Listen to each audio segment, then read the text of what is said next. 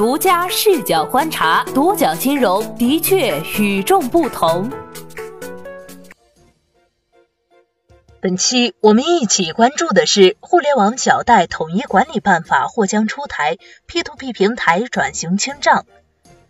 四月十六号，一条网络小贷将统一管理的消息不胫而走。据《二十一世纪经济报道》消息称，继网络小贷暂停批设后，由地方金融监管部门批设并监管的两百多家网络小贷公司，有望迎来统一的管理办法。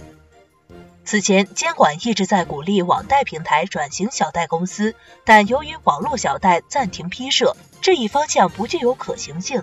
苏宁金融研究院互联网金融中心主任薛红岩对独角金融分析称，此次变相重启网络小贷审批，客观上疏通了网贷机构转型的障碍。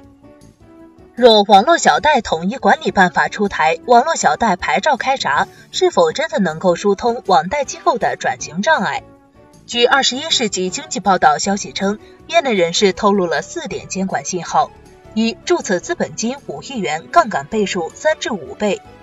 二、借款人为自然人的，单笔投放上限为二十万或三十万元，尚未确定；借款人为企业的，单笔投放上限为一百万元，对经营房产抵押贷款、供应链金融等大额业务的网络小贷影响较大；三、不允许线下放款；四、争取两年内接入央行征信系统。从监管精神上看，互联网小贷的这几个监管要点与 P2P 消费金融公司等机构的监管原则如出一辙。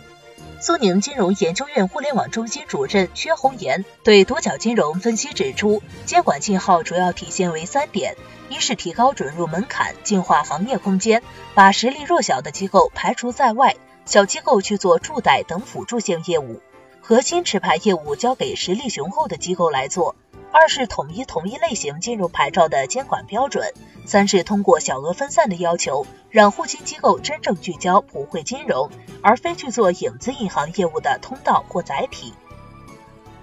多角金融梳理发现，在二零一八年完成增资的三十余家网络小贷公司中，仍有百分之八十的公司注册资本不足五亿元，注册资本金五亿元的要求，无疑提高了网络小贷公司的入局门槛。从行业影响角度看，互金机构聚焦普惠金融的定位更加明晰。在杠杆率等要求限制下，规模空间也受到严格限制。薛红岩指出，强监管助力行业洗牌，对于龙头机构更容易在规范透明经营中享受市场分化的红利。网贷之家数据显示，二零一七年网络小贷公司数量呈爆发式增长，新批成立一百二十四家。不过，同年十一月。监管叫停网络小贷牌照的批设，网络小贷公司的狂欢落幕。中国社会科学院金融研究所法语金融研究室副主任、国家金融与发展实验室金融法律与金融监管研究基地秘书长尹振涛对独角金融表示，因为一些 P2P 企业通过申请网络小贷牌照开展现金贷等违规业务，所以在现金贷整顿期间暂停了网络小贷牌照的批设。经过一年时间的整顿，现在酝酿网络小贷统一管理办法，监管进一步趋严。薛红岩分析认为，目前释放出借款上限的要求等信号，可以消除不同牌照间的政策套利空间。在原有的监管框架内，网络小贷牌照是向各地金融办申请，属地监管。所以出现了某些地区的网络小贷牌照特别密集的情况，但其实网络小贷的业务范围是面向全国的，这就导致一些监管套利行为的出现。李振涛进一步分析称，为了规范这一行为，出台统一的网络小贷监管规定也就顺理成章了。另外，在杠杆率等要求限制下，互金机构规模空间也受到严格限制，强监管助力行业洗牌。对于龙头机构，更容易在规范透明经营中享受市场分化的红利。网络小贷牌照重新开闸的信号，对于预转型的 P2P 平台而言，或是一件好事。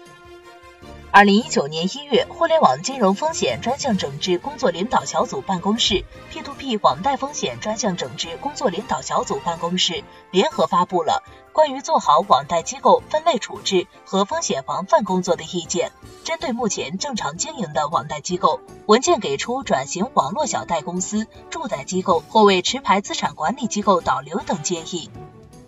在过去一年里，受网络小贷暂停批设的影响，没有新的 P2P 网贷平台获得网络小贷牌照。融三六零大数据研究院数据显示，截至二零一九年一月二十号，全国范围内共有网络小贷牌照三百张，完成工商注册的有二百七十九张，金融办批复和过了公示期的共有二十一张。其中二十二家网贷平台已经通过主体或者关联公司获得网络小贷牌照。业内人士指出，相对于网贷行业来说，网络小贷牌照的放贷条件门槛较高，既要用自用资金，也有一定的放贷杠杆要求。P to P 转型网络小贷之路并不好走。那么，网络小贷制定统一管理办法，会不会有利于 P to P 转型呢？李振涛向独角金融分析，现在开闸放牌照，一是针对网络小贷试点时出现的问题进行规范，比如各地监管不一致、各地政策不一致、杠杆率不一致、监管权限不一致等。另外，出台统一的管理规则，也有利于引导 P2P 等机构向网络小贷转移。独角金融注意到，目前网络小贷曝光出来的统一管理办法与 P2P 现有的监管规定有诸多相似之处，这或许是一个信号。你看好 P2P 向网络小贷转型吗？欢迎来下方留言区聊一聊。好的，以上就是本期节目的全部内容，谢谢收听，咱们下期再见。